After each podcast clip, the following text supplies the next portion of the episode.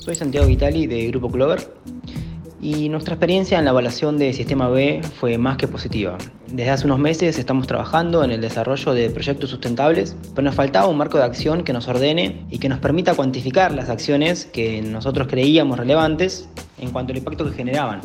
Gracias a, la subcomisión de mejores prácticas de la CEDU, el pasado mes de abril hicimos la evaluación de diferentes áreas y acciones que llevamos a cabo en Grupo Clover. Y nos encontramos con un montón de desafíos y objetivos nuevos. Vimos que muchas de las tareas que hacíamos no generaban el impacto que pensábamos y otras que pueden tener un mayor resultado si ajustábamos algunas cuestiones nos encontramos con la posibilidad de mm, ampliar y formalizar muchos beneficios, como vamos a ampliar las licencias por paternidad a los padres recientes y estamos analizando la posibilidad de otorgar el servicio de cuidado de niños preescolares para todos los padres con chicos chicos. Junto también estamos evaluando la posibilidad de ampliar capacitaciones hacia los aspectos personales de los empleados, más allá de las funciones que realizan, finanzas personales, capacitaciones en aspectos de ocio o de cultura general que les interesen participar a cada uno de los miembros. También estamos mejorando en la formulación de nuevos proyectos para que sean sustentables desde el origen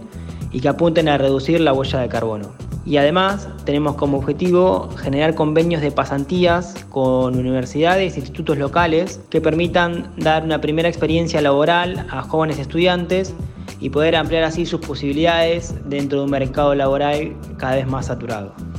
Ahora nos queda un camino largo hasta la certificación, pero ya estamos trabajando en eso, con objetivos que estamos prontos a cumplir y otros que seguramente nos llevarán un poco más de tiempo, pero que sin duda valdrá la pena intentarlo.